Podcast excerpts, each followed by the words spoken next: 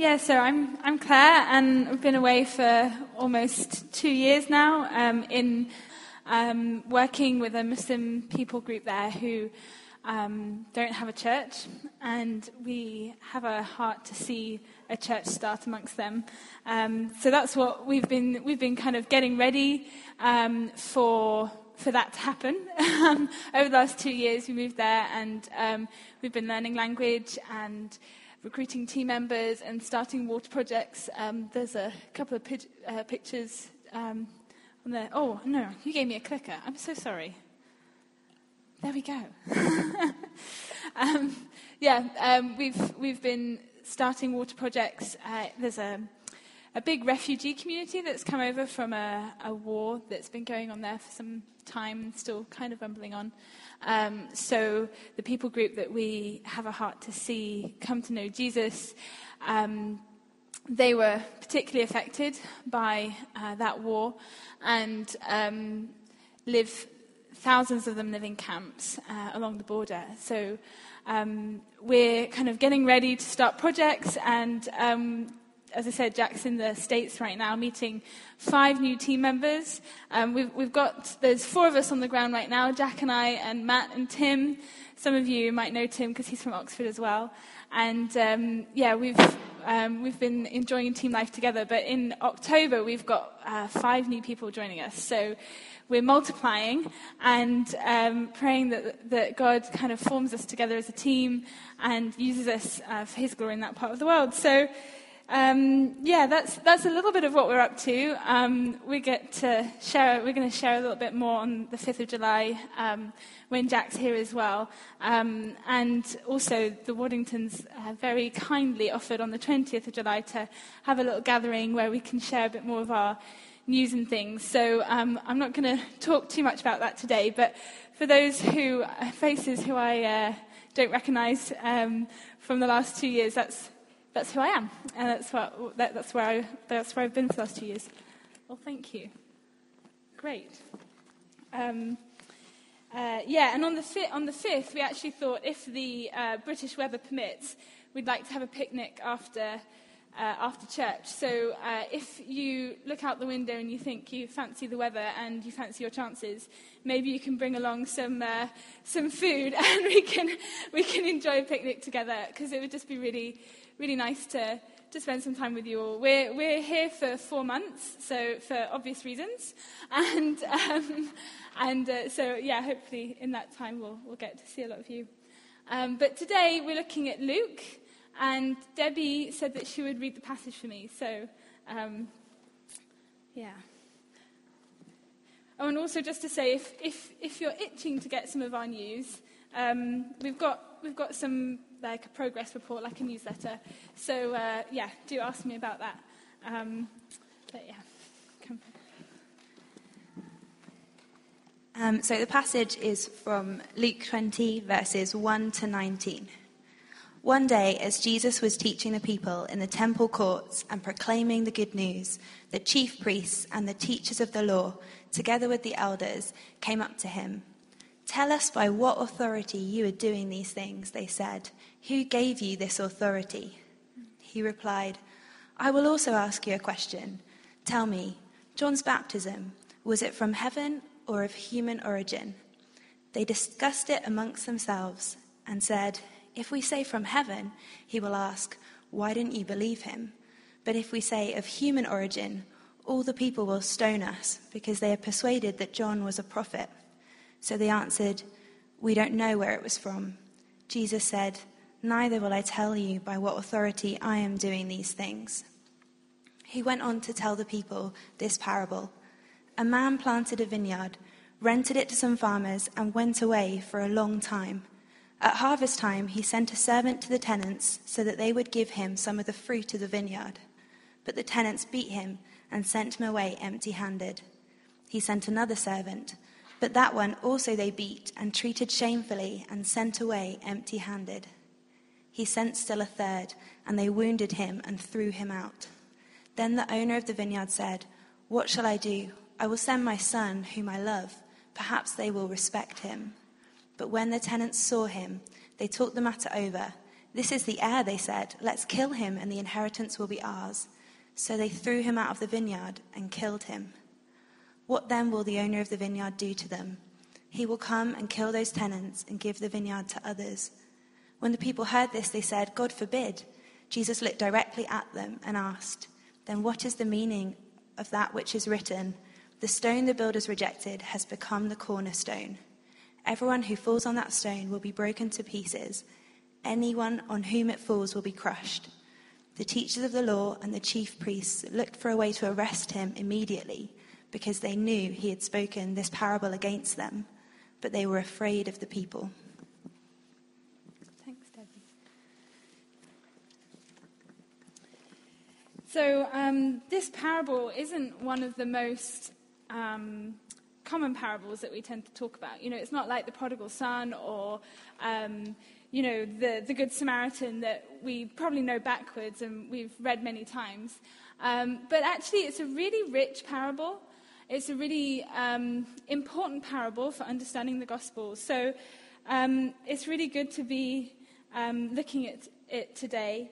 Um, and there are three questions that uh, I wanted to ask. First one is, is why does Jesus respond with a parable here?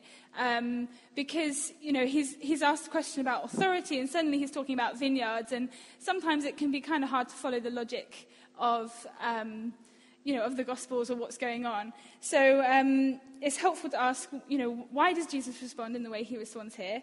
Um, secondly, what's the message of this parable? What, what, what, what is it communicating? And thirdly, how does Jesus' response um, answer the original question about authority? He says he's not going to answer their question. Um, he has this kind of tit for tat with them at the beginning, where they fire him a question and he fires a question back. Um, but actually, I think he does answer their question, um, which uh, we'll see as we, as we go along. So, first of all, why, why does Jesus respond with a parable here? Um, the, the teachers of the law ask him where his, his, his um, authority comes from. And he talks about vineyards, um, which seems a bit strange. Um, but, you know, parables are, are like a magnifying glass. Jesus is using a parable to zoom in on an aspect of human, be- of human behavior. Um, and he, he wants people here to see clearly the attitude with which the questioners are asking the question. Um, it's uncomfortable sometimes to see our attitudes up close. Often, we actually have our magnifying glasses, as it were, the wrong way round. Um, you know how a magnifying glass is supposed to make things bigger, but if you turn it the wrong way round, it actually makes things look smaller. And um, if you suddenly turn it around the right way around and you see things up close, it might not actually look as pretty as you thought it did. Um, and, and often that's, that's the way with our perspective. We, we see things the wrong way around. We see our sin as a small deal. We see our um, attitudes as, as not that much of a problem. And we see God's holiness as small.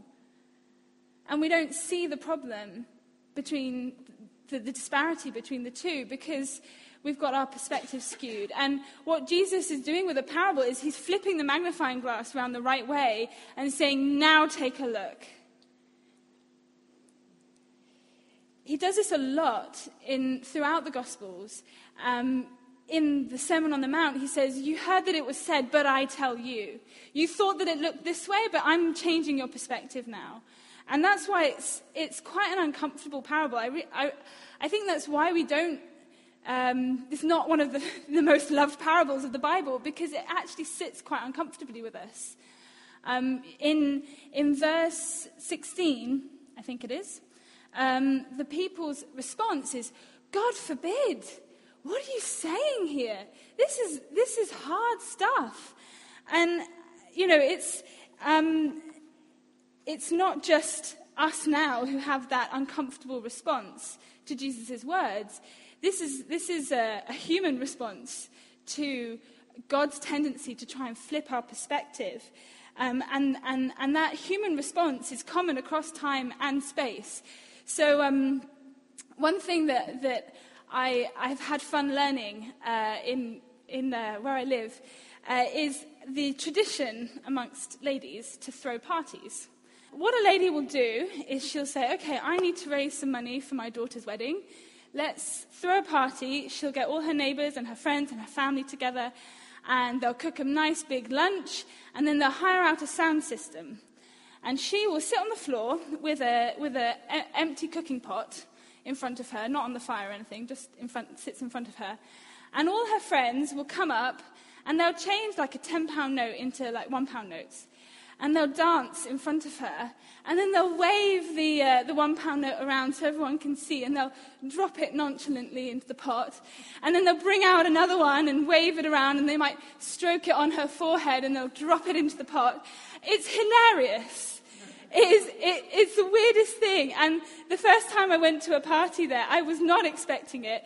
And they had a right laugh because I turned up not, not knowing what on earth I was supposed to do. Um, and it's, it's, it's what their economy rests on. So if you want to raise a bit of money, you will throw, throw a party. And uh, my best friend, um, who, who teaches me language, uh, let's call her Kay, she's a dear friend of mine. And I was talking with her one day, and she said to me, Oh, well, you know, um, dancing's actually a sin. Said, hold on a minute. You go to one of these parties like every single week. What do you like? What do you mean? What, what do you mean that dancing's a sin? She's like, yeah, no, no, it's not in the Sharia. You know, God doesn't want us to be dancing. And I said, well, why do you do it then? You know, your whole like your whole economy practically relies on on dancing in this weird way. And um, and her answer was really revealing she basically said, Well, you know, God will forgive me. That's what old age is for. We'll have more time when our children have all left the house, and then I can do all those extra fasts and all those extra prayers that will make up for my sins in my youth. It really hit me. It was really sad.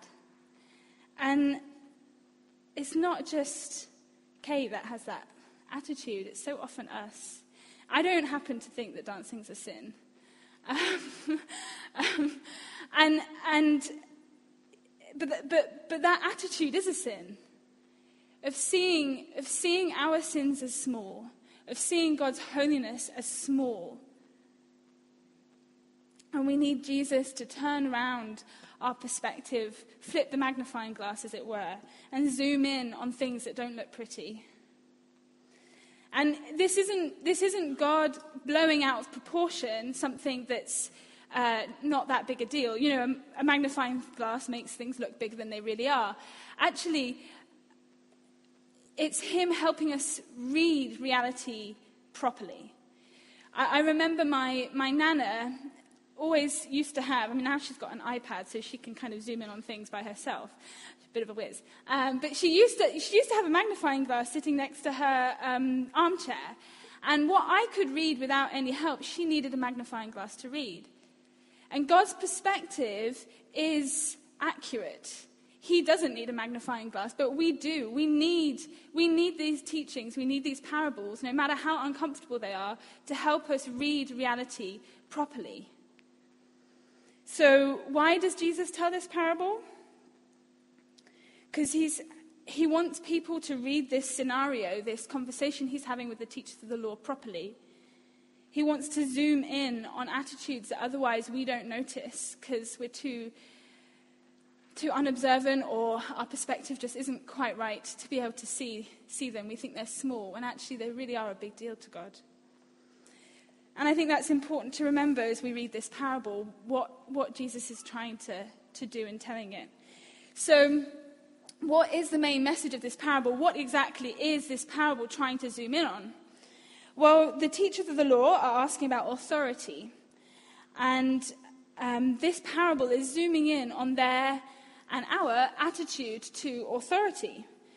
And it's showing, this parable is showing how ugly our rejection of God's authority is and how great God's patience is with us in, in this respect. It's ultimately a parable of warning. That if we don't get our perspective right, if we don't let him flip that magnifying glass round, there will be a justified judgment. There will be consequences. Because what the owner of the vineyard is asking for is something that belongs to him. He's asking for what is his already. He already owns the vineyard. God is justified in asking us to accept and respond to his authority. Um, N.T. Wright, now I'm not, I'm not clever enough to read N.T. Wright, but my husband is. Um, and I get him to basically summarize it to me after he's had a little bit of a reading sesh.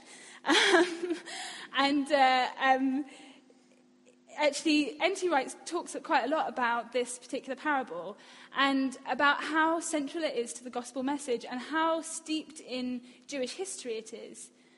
Um, the owner planted a vineyard like God planted the Jewish nation. It was God that chose Abraham out of a people of idolaters. He took the initiative. He made promises. He made a covenant. He multiplied Abraham into a nation. He took the initiative and planted a vineyard. He planted a people. And then he sent servants. He sent prophets. He sent Moses, he sent Jeremiah and Isaiah and Ezekiel and Elisha and Elijah and John the Baptist to remind his people that they need to render to him the authority of ownership that he is due.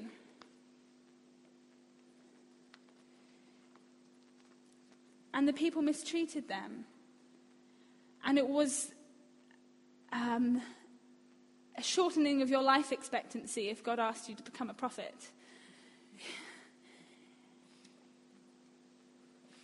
And God still didn't give up, and He kept sending His, his message to His people. And eventually, He sent His Son. The owner of the vineyard said, What shall I do? I'll send my Son, whom I love. Perhaps they will respect him. And the Son's authority comes from the same source as the servant's authority. It comes from the owner. But the Son carries it in a way that is much deeper than that of the servants. The servant's authority comes from the message that they bring. They bring a message from the owner of the vineyard. The Son also brings a message, but he is in himself the flesh and blood of the owner. And he carries that authority of the message as well as carrying the authority of the identity of the, of the owner of the vineyard.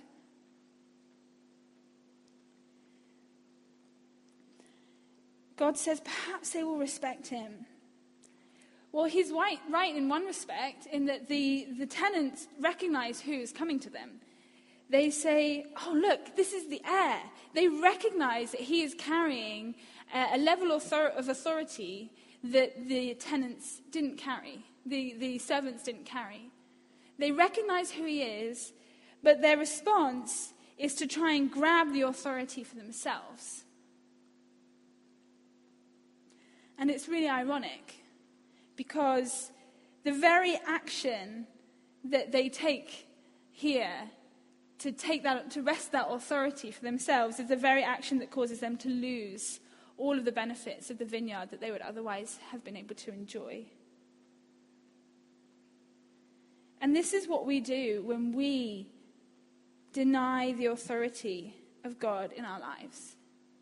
We think that we're claiming a self directed, independent life where we can make our own decisions about whatever it is you want to make your own decisions about career, family, um, we think, we think we're directing our own lives.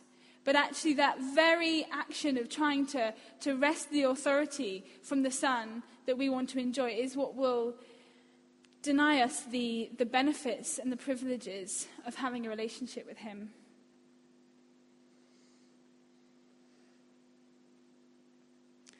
We never planted the vineyard.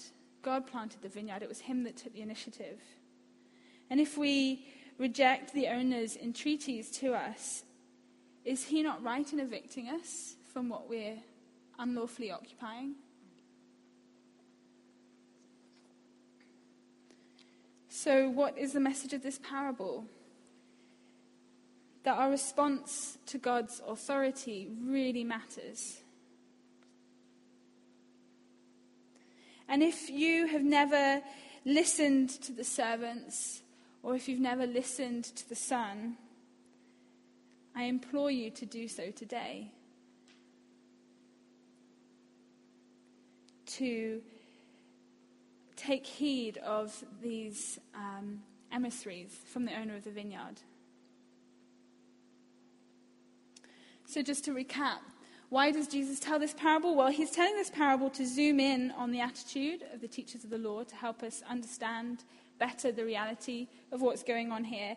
And um, what does this parable say? Well, it's highlighting the fact that the rejection of God's authority has serious consequences.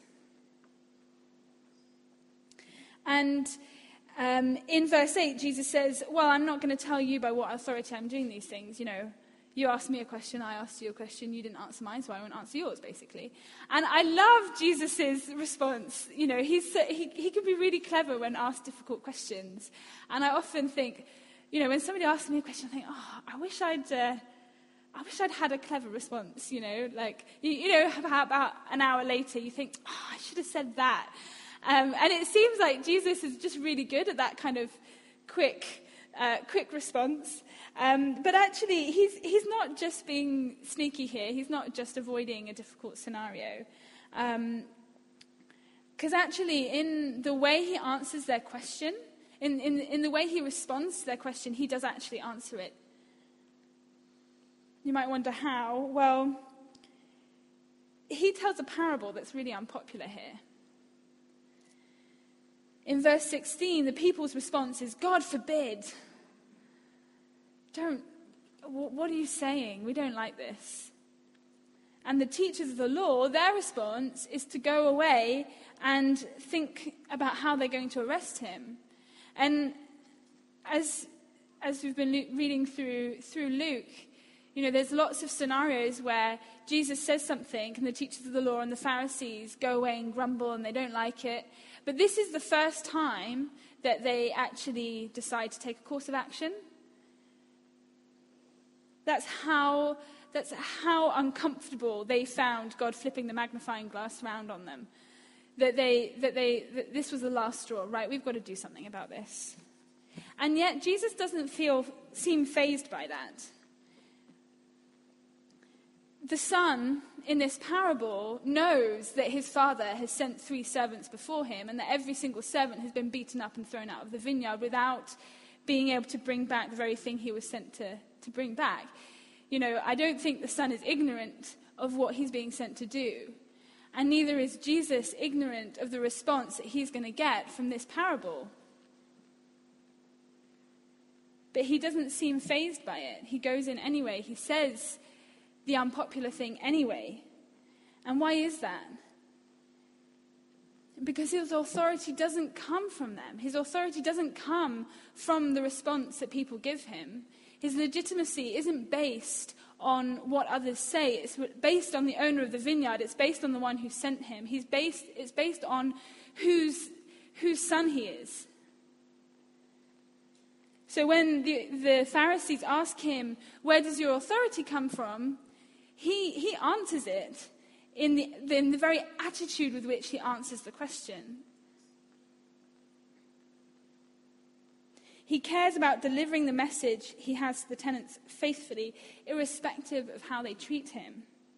And what's really interesting about this passage is the way that contrasts with the Pharisees, with the teachers of the law, and their response when Jesus asks them a question about authority. And he's not even directly challenging them, he's asking them, where do, you know, where do you think John the Baptist's authority comes from? And their response is what? Oh, I don't think we can say that because he'll think this, and I, I can't say that because the people will get angry. And their response isn't to think, okay, he's asked me a question, what's the truth? Their response is to think about how other people will perceive them as a result of their answer. It's pretty ironic that those that come to Jesus to challenge his authority end up getting challenged themselves. They are chronic people pleasers. And the reason they're so worried about their response is because their authority comes from the people. Their authority doesn't come from heaven, it doesn't come from God, it doesn't come from the one who sent them, it doesn't come from the message that they bring, it comes from what other people think about them and how they're perceived by others. And Jesus here, you know, they, they, they, they're coming with this question you know, where does your authority come from? And they think they're putting the, the spotlight on him. And he flips the magnifying glass around and says, No, I'm going to put the spotlight on you here. Where does your authority come from? And that's why they're so mad at him. That's why they go away and try and plot to, to arrest him. Because it says they know that he spoke this parable against them. So, how does Jesus answer their question? He says he's not going to, but he answers it by just not caring about how they respond, about whether this is an unpopular message or not. And this is a real challenge for us because I know that living in a or living in a Muslim part of the world, people ask you tricky questions, and often my response is, "Can't say that because you know." um, and there's, you know, there's a sense in which it's important for us to be thinking about how to answer questions in a way that people can relate to us and in a way that we, um, we draw them into Jesus rather than, you know, putting them off. But uh, where does our authority come from? It comes from the owner of the vineyard, the, the one who sent us with a message.